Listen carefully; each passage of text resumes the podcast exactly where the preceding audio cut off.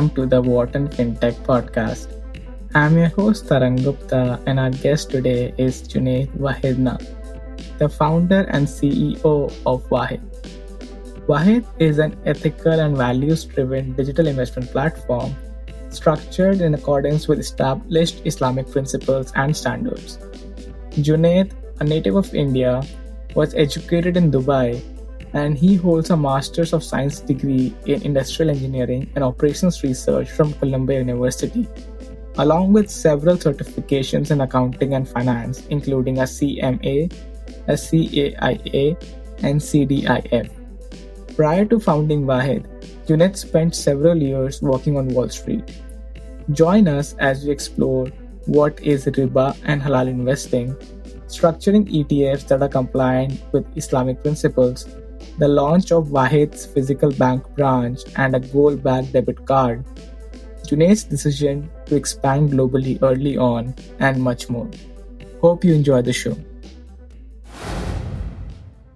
Hey Junaid, good morning. Hi Tarang. How are you and where are you calling in from? I'm I'm in London. Cold, freezing London. well, London's a nice city though. I was there in December and I really enjoyed being there. Yeah, you you know because we have a global business like Malaysia all the way to California, it makes a lot of sense for me. So my hours aren't as bad as they would have been if I was anywhere else. Agreed. All right, diving in. For our listeners who may not know, could you give you an overview of your career and how you got started in fintech? Absolutely. So my uh, career was was pretty short before I started. Um, even today, I'm 29. So I set up the company when I was 23 in New York. So I'll give you a quick background of myself as well. I uh, I'm Indian, grew up in Dubai, went to New York uh, to do my master's at Columbia, um, and then I stayed there working in merchant banking um, until I set up uh, Wahed, um, which is the company you know that, that we've grown over the years. And um, so, yeah, very finance heavy. Um, although my master's degree was uh, in industrial engineering, so it was a bit more quantitative. Um, but I didn't want to become a quant, right? So I just uh, went more into front office and then, uh, yeah, set, set up this business and never looked back. So let's talk about Wahed and the inspiration behind it. What inspired you to start it? Um, so I come from a practicing Muslim background. And what that means for the listeners who, who aren't very familiar w- with it is we have a specific nuance when it comes to money. And that is we're not allowed to um, be exposed to interest in any way, shape, or form. Um, so the main, I would say, issue that the Muslim community faces is how do we avoid using consumer banks because you need it for your everyday life. You have a current account, savings account. Um, you need to, you know, collect your salary somewhere, and uh, so we set up Wahed to solve that problem of where does the Muslim community keep their money other than the traditional bank account, right, which was the norm.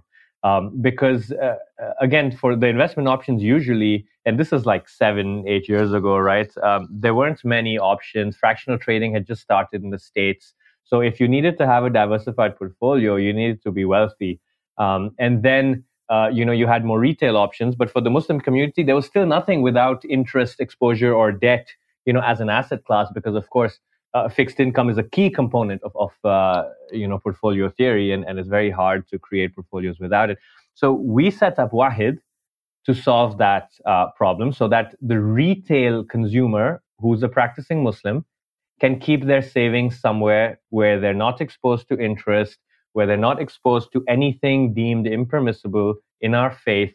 Um, and it's, you could say, a form of SRI investing uh, because we're not, uh, you know, we screen our portfolios for tobacco companies, alcohol companies, pornography companies, um, gambling companies, right? So it's it's quite um, ethical to to a certain extent, and uh, uh so yeah, that's uh, how we set up, or what we set out to solve. We built a tech-based platform. You know, it was it was a website initially as a prototype, got the SEC approval, launched in the states, and what we learned very very quickly is it was more of a need than a want and people would be going on google and typing in where can i keep my money away from interest Where can I keep my money away from riba? And, and riba is the Arabic term, loosely translating interest. And uh, there's nothing, right, except for us. So Wahed would come up, they go on our website, open an account, and just send us money. Uh, so we had in the first three months, you know, like thousands of clients from all 50 states. And this is where it's very interesting. We had clients from Hawaii, from Alaska, from the craziest places, because today the Muslim population is very large and growing rapidly, right? So you have a, a really large geographic spread. And of course, there's no you know islamic institutions that are mainstream yet or available to most people especially in the financial services space so that was a problem and then we realized you know what there's only like a few million muslims in america there's 2 billion in the world everyone has the same problem 50 million muslims in europe so we need to make this a global play uh, and yeah that's that's how it's set up and then we made a whole global strategy and went to execute it so let's dive deeper into that now that you don't charge interest or basically give interest how does Wahed earn revenue? And you know, do you have any competitors providing the service as well? Right. So you know, wealth management um, in its core is a fee-based business, right? So we charge percents on AUM. Let's say 50 bips on AUM for argument's sake. There's nothing wrong with that. That's not uh, interest, right? So, so when I say interest, it's uh, not uh, like transaction fees. It's, it's not a fee. It's um, a lending based interest. So it's mainly applied to lending products or, or, anything to do with loans because we believe it creates inequality. Um, one of the reasons why it's it's forbidden in our religion. Now, I'll give you an example, right? Let's say you're a big business or, or ultra high net worth and you want a loan. You can go borrow from the Swiss banks at a very low interest rate, right? I mean, now it's increasing, but let's say for argument's sake, 2% a year, you can leverage up your portfolio you know, your private banking portfolio. But if you are living month to month and you're higher risk uh, as a client, uh, you're going to have to have credit card debt, which can go as high as some, you know, 40% a year. Uh, and so the cost of capital as a consumer is actually spread depending on how rich or poor you are. So the rich get richer, poor get poorer, and that just keeps getting worse. Uh, and, and what's very interesting is today, you know, the economics we learned in school aren't very applicable. Um, we, we, learned there's this fractional reserve ratios in banks and they lend out a percent of deposits. That's not applicable today. Um, today, you, you have banks that create money supply by giving out a loan. So the moment they give that loan, whether it's a mortgage or credit card debt, that's the creation of money. Um, so if you think about it, money entering the system, whether it's you know COVID loans or or, or you know uh, just uh, easing by, by this debt crisis, um, the rich get richer and the poor get poorer. The more money supply, the more the inequality creation. And we are not allowed to be part of that system.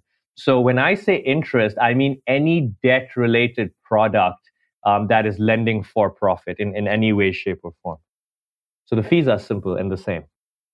Wahed also launched three ETFs, right? What was the process of putting together halal ETFs that would still be profitable or give a good return? So you know, um, an ETA, uh, ETF, right, an exchange traded fund, it's it's just a fund listed on the stock exchange. There's really nothing complicated about it. In fact, I would argue it's easier because most ETFs are passive. So you sign up with an index provider, and then you really don't have to use your brains. You don't need active portfolio manager, and it just runs on autopilot.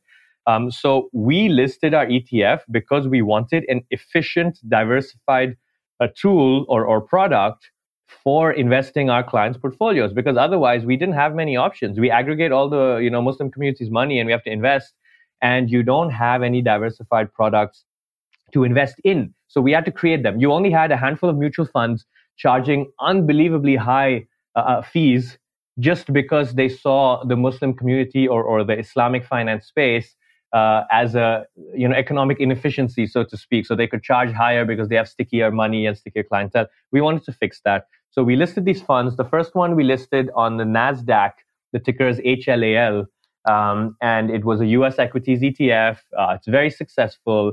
Um, and in terms of the you know revenue model, it's very straightforward. You have a you know tiny fee, bips on the dollar, and then you have a couple of fixed costs. And as soon as you pass that break-even AUM, it's usually some thirty million dollars for us at the break-even AUM.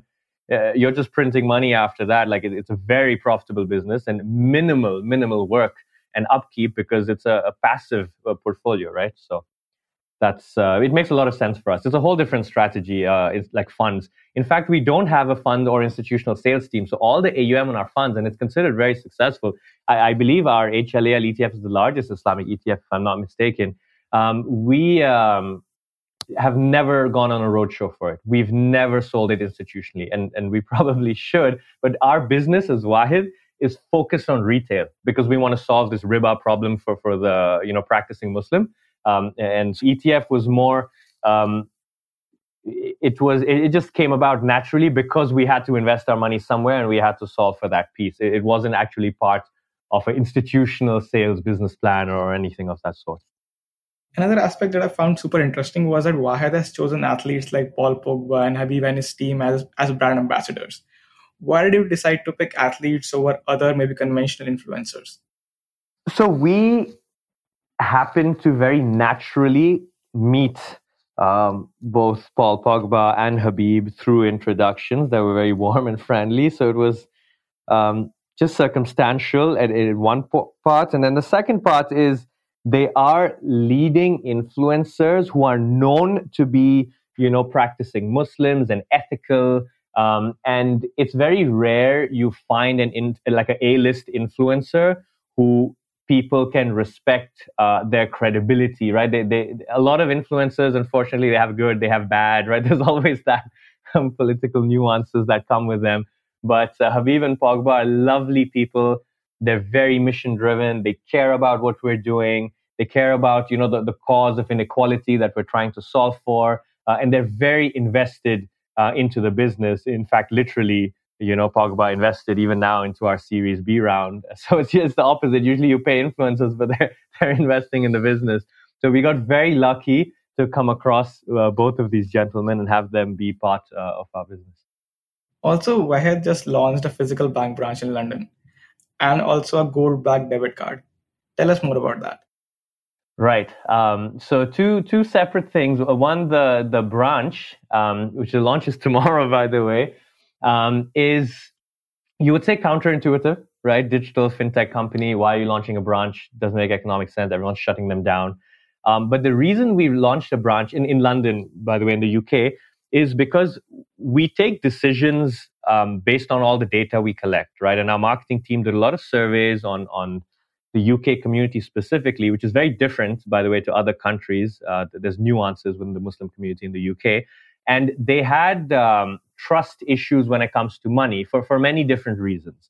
One is because of the socio-economic background of the Muslim community in the UK, highly immigrant population. But unlike America, they're not um, very, very educated or, or, skilled in their background. So now it's it's just a different immigration system, and so you know lower financial literacy, less uh, trust in the system, and so on and so forth. So the marketing results told us that there needs to be some physical presence for trust and credibility. So unlike other banks where they open branches for actual business and they have their own little P&L book, for us it's more of a branding and credibility play, saying, look, we are here physically. You can come meet us, full transparency. Um, and especially now with the whole fintech industry, unfortunately losing trust every day, right? With with all of these issues with the crypto space and so on and so forth, uh, I think it's very valuable to us for us to have that physical presence um, and be very within reach with our, our client and uh, consumer base. So, so that's the reasoning for the branch. Now, do we have a big branch strategy where we go and open 50 branches? No, we absolutely do not.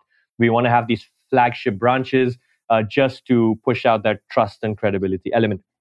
Now, the gold backed debit card is, is a whole different um, uh, thing altogether, and, and I'll talk a bit about that. So, you know how I mentioned the problem we are trying to solve for, and we call it the riba problem, is that the Muslim community is forced to be exposed to interest, whether we like it or not, because you have to use a bank account. Um, the the actual ruling is by Sharia scholars, and this is like from the past hundred years plus, right? That you're not actually allowed to use a bank in any way. So not even a current account because they are a for-profit interest-based lending institution creating inequality, and we're not as Muslims allowed to use it at all. In fact, most Muslims don't even know this. They think, oh, the sa- savings account has interest. I can't use a savings account, but they all keep the money in the current account with no interest. But the truth is, they're all not allowed um, because it's used for the same thing, right? All all the money's commingled uh, at the end of the day. So Um, what we're trying to solve for is okay, then what do you do? Where do you keep your money? Where do you take your salary? How do you live? How do you transact? Um, and the solution for that is actually going back in time. Um, you keep it all in assets. So, you know, you, you go back hundreds of years or maybe a thousand years, and you, you would have a custodian of money, right? So you keep all your gold in your armory uh, with the custodian, and they keep it safe, they protect it, and they charge a fee for it. And you go to the totally other side of town, uh, and then you'll have the lending, uh, the lenders, right, and the lending institutions.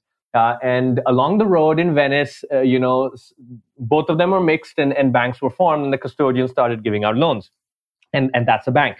So we're kind of going back in time, saying, look, we don't ever want to lend. Uh, we just want to be custodians of money, custodians of wealth, and we'll keep all the money assets and we charge a fee for it. It's very, very simple. If you want a loan, you can go somewhere else. You can go to a lending institution. You can go to a bank. Um, so our solution to the riba problem is actually making investments and, and, and custody so efficient and so liquid that you can actually transact with it. And the debit card is one of the pieces to that solution. So today, as a regulated uh, you know, financial institution, we already keep people's money all in assets, you know, different portfolios, REITs. Uh, one of the securities we use is this physical gold, ETC, listed on the London Stock Exchange, and they actually custody their gold at the Royal Mint, right, of the United Kingdom. Um, so, in, in, fact, it has a very unique nuance, this product, where you can go and claim your physical gold. So, you can fill out some forms, pass the AML checks, and they'll send the gold to you from the physical, you know, from the Royal Mint. Um, and, and, that gives this huge amount of trust and credibility. And that is our, uh, you know, equivalent to the quote unquote current account. So you move your money into the Wahed account, it's kept in physical gold, and then you have all your savings options in the different assets in the portfolios. And whenever you transact your card, uh, we liquidate this gold security, the physical gold security, and that's what you're spending out of. So that's what we mean by you know the gold backed debit card, so to speak. So you get a bank account number, you have a debit card, you can make transfers, but your money is never kept in fiat currency because whether you like it or not, if it is, it's kept at a custodial bank and it's commingled and used somehow, some shape, way, shape, or form in the interest-based lending system. Um, so yeah, simple solution, but also a very smart solution because if you think about it, what does an ultra high net worth do, right? They keep all their money in assets. If you go, you have an account with JP Morgan or Safra Sarasin, you have $50 million. They'd never keep all your money in cash that's silly. It's eroding over time. They, they'd have a diversified portfolio, they'd keep it in assets, and we're allowing the exact same thing for the common consumer, for the common man. We're screening it, making sure it's not kept anywhere unethical, it's never lent out. Even a lot of brokers and custodians today, they lend security. So we don't do that. Um, so it's made specifically to solve this interest problem. And what's also uh, really interesting, Tarang, is that this problem isn't only for the Muslim community there's, there has been the same ethics when it comes to money and wealth in the Christian community, in the you know the Jewish community, in the Buddhist community. In fact, it's very common amongst different faiths that interest-based lending has always been frowned upon. But there's really never been a solution. So today, with technology and with the infrastructure that exists, there finally is a fighting chance to create this alternative ecosystem that is as credible, as safe, if not safer, in my opinion, um, and uh, to live your life and, and, transact with everything without there being a cost or inefficiency um, for not using a bank or a bank account. How do you account for the change in price or value of gold? Like because unlike like fiat currency, it does move up and down in value, correct? Absolutely, and and very good question. So that was one of the biggest challenges we faced from a marketing standpoint, not really an economic standpoint. And let me tell you why. So, firstly, you know, obviously different countries have different currencies, right? We don't see this because we measure everything in our local currency, but everything fluctuates. Even currencies fluctuate. They have pairs. In fact, FX fluctuates probably, you know, has one of the highest volatilities.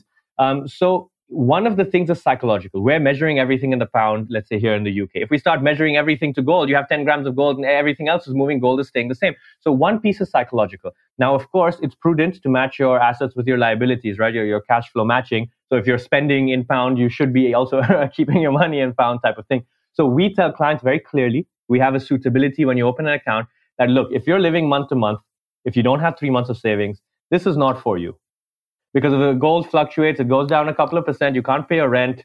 Uh, that's not a good place to be. Now, over time, of course, all assets go up in value, right? And, and that's not because assets are productive. Gold isn't really productive, so to speak, but it's because fiat currency keeps being devalued with, with money supply increase and inflation and so on and so forth, right?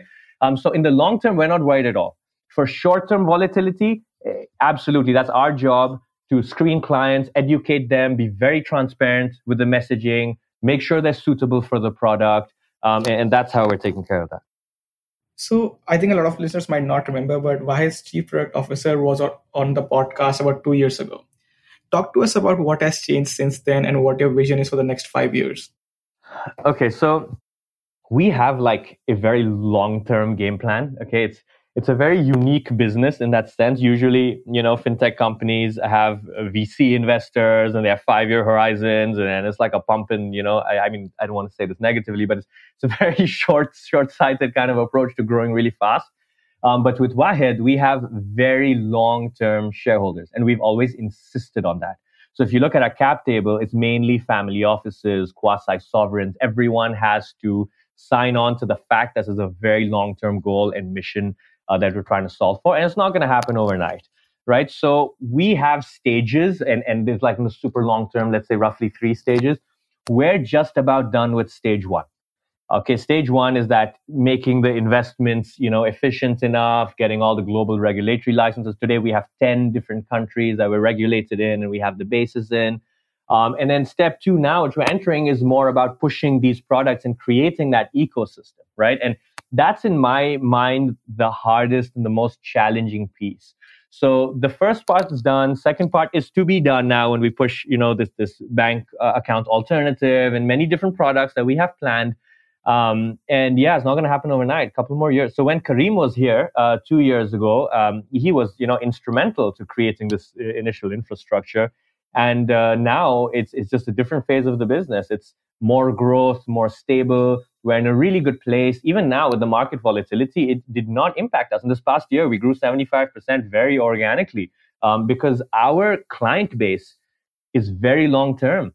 They're very sentimentally attached. We're solving a need, not a want. Our cost of acquisition is a fraction of any other fintech player. And that's just because we don't have to go to a market and say, oh, we're cheaper than this person, we're better than this person. No, we're, we're the only solution you have. And the Muslim community is very large, right? So we have a huge or organic traction. Um, in, in fact, on average, whatever country we enter, we get 1% of, of the Muslim population as our client just organically, right? We have uh, gone into countries with 30 million Muslims and we're over 300,000 clients organically, um, or vast majority organically. So um, yeah, I, I, don't think it's easy to summarize that. You know, we, we've done this past two years. We have this going forward two more years. But very roughly speaking, we are in a different stage. We've matured a lot. Um, but yeah, it, there's a lot more to be done. Talking about the market overall, what are some differences you notice between the fintech industry in UK versus the US? um, I'd say it's a world apart. Um, there's too many nuances to discuss, and some may sound very negative and mean. So I don't know how to phrase it. Um, but but the U.S. just has a completely different culture. It's it's a risk-taking culture. People are comfortable trying new things. Um, in Europe, from what I've seen, uh, it's it's much more conservative. People are very wary. There are deep-rooted trust issues. It's it's it's a world apart, right? So America is just much quicker um, to get any adoption and try new products out from we've seen from what what I've seen what what we've seen and honestly even even regulatory wise like it, it's it's just a different culture again I'm I'm trying not to say things that may sound mean but world so one of the biggest learnings for us actually was coming to the UK because you know we started in the US and we thought oh UK similar financial literacy wealth per capita English speaking how hard can it be right you just copy paste everything but it was a, a rude awakening for us world apart. And, and it was um, exponentially worse for us because the Muslim community, if, if you look at this, you know, their socioeconomic history and background. So again, the, the American Muslim community is very wealthy. Doctors, lawyers, engineers, very educated, right? It's a skilled um, population. Um, but in, in the UK, it's, it's almost the polar opposite. Uh, so when we came to the UK, it, it, was a world apart. We had to start a fresh blank canvas. You know, new marketing studies, surveys. What works in America does not work in the UK for us. Maybe different for other fintechs dealing with the, the general population, but for us, no comparison. And what are some segments within fintech that you are bullish on or believe that it will drive the industry's growth for the next three to five years? Right. So I'm I'm a bit biased, right, just because of my ethical and religious beliefs. So I'm very uh, against lending products overall. I just don't like that the fintech industry is is 99% lending products or lenders or people who eventually start lending or want to be lenders. So if you look at most people's business plans, it'll always end up with lending whether it's a neobank or it's BNPL, whatever, it's, it's, it ends up, oh, okay, we're going to make our money by lending products to the, to the end consumer. And in my mind, this is just furthering the debt crisis. It's furthering the cost of living crisis. It's furthering inequality. And it just keeps getting worse. So I, I won't say I'm bullish for non lending products, but I personally like and hope that the non lending products like the investment products, savings products, products that are have a net benefit to society as a whole are, are going to be very successful. And I hope people start to care about the ethics of finance because most people, the truth is, most people in the world are not financially literate. And it is our responsibility as entrepreneurs who create these products to keep that in mind. Just because something looks fancy and sounds fancy, but we know there's a detrimental effect on society, we, sh- we should really be wary of this and, and keep it in mind. My last segment is about introducing you as a person to our guests, to our listeners. So, my first question for you is What is a fun fact about you that most people don't know? I did a lot of skeet shooting. So, uh, something most people don't know is, is I shoot a lot regularly. And I know living in London is not a normal thing. And it's also extra not normal, you know, for a bearded brown guy to be talking about shooting, but I skeet shoot as a hobby and I really enjoy it. So yeah, most people don't know. What was the toughest part of taking Wahed from zero to one? I, I would say the confidence uh, in yourself, right? So you always encounter people who have an opinion. Everyone has an opinion, and you cannot let that opinion impact you because as human beings, it really does. So it's it's a very fine line because people are wise they've gone through experiences and you should take certain things from them and listen to them but at the same time if you do you're never going to do your business because uh, there's a reason why no one else has done it right and that's because they don't think it's possible so i think that having that confidence in yourself was absolutely the pivotal point of Wahed succeeding or not if i had listened to everyone or, or let's say the majority of people, there's no way I would have done half the product. I can't explain to you. Every single person I met, industry experts, professionals said, don't launch the ETF, it's not going to work. There's no way the ETF is going to work. And the ETF is, is our most profitable and successful product today. So, yeah, I, I, don't know how to phrase it, but that is something I would really keep in mind. It, it's a fine balance between you know taking advice and trusting yourself. London or New York? What's more your vibe? now london okay so it, it would depend on, on phase of life but there is no replacement to what i learned and and and the work ethic and culture and and um, just feeling of you know working in new york uh, that that vibe is something different in your 20s I, I know i'm still in my 20s i feel like an old man. I'm like 29 but uh, now i'm more on the london vibe. I need to take a walk in the park once in a while. But in my early 20s New York for sure was my vibe, and and in fact, I think that's that's uh, really set um, even our, our culture of the company. You know, it's it's a unique culture of, of New York, and, and I love it. And I, I don't think there'd be any other place I would have rather spent my early 20s. What advice would you give to aspiring entrepreneurs, especially those who are in college or just graduated? How do they approach starting something up and building credibility with customers and investors? Right. So I, I, keep saying this. I don't think someone should be an entrepreneur just for the sake of being an entrepreneur. I think they need to specialize in something and then find a genuine problem they're trying to solve for.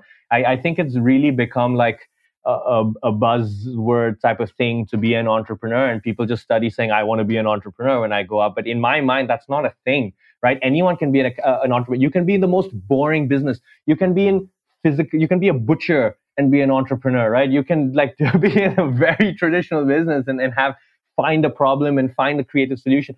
In fact, if, if I were, you know, young and doing this again, I, I would go into an industry that's very unique, very physical and innovate there. Because all VCs, the whole, you know, entrepreneurship space is just focused on the same stuff. But imagine like you know mining or or some something physical and and then you go and you use your creativity and your education and, and innovating that. For me that is is something that would take entrepreneurship. Being an expert in something nuanced uh, and then finding a problem that you have to solve. Not just saying i want to be an entrepreneur going on google and and you know finding something to do. My last question is is there any decision in your career that you would like to change? No honestly I, i've been very lucky. And in a lot of decisions I, i've you know just happened you know uh, just just happened but uh, i've i've been really really lucky and i'm very very grateful um, for the opportunities i've been given and then how things have just randomly tur- turned out so there's no conscious decision i've taken which i would change one one thing i would maybe reflect on because I don't know if it was the right or wrong decision, and, and no one like you can't really know is trying to scale globally the business too quickly versus staying in one country and going deep. And this is a constant debate, and everyone will have a different opinion on it. But it is something I still reflect on and, and I still think about that you know going wide versus going deep in, into a market. And, and most people and industry experts say you should go deep but i don't think we would be where we are today without going wide. I honestly don't. So it, it's something that i definitely think about again. On that note i'll let you get back to work. It's a monday. I know you're busy but thank you for joining us. Thank you so much Tarang. it was a pleasure Thank you for listening to today's episode of the Wharton FinTech podcast. If you like the show, then please show us some love on social media or consider leaving a review. It means a lot to us and helps spread the word to more listeners. If you want more content from our FinTech community, please subscribe to our podcast and find us on LinkedIn, Instagram, Twitter, and Medium at Wharton FinTech. There you will find interviews, articles, videos, and much more analyzing all aspects of the industry. As always, special thanks to our editor, Rafael Osteria. Signing off until next time, I'm your host, Tarang Gupta.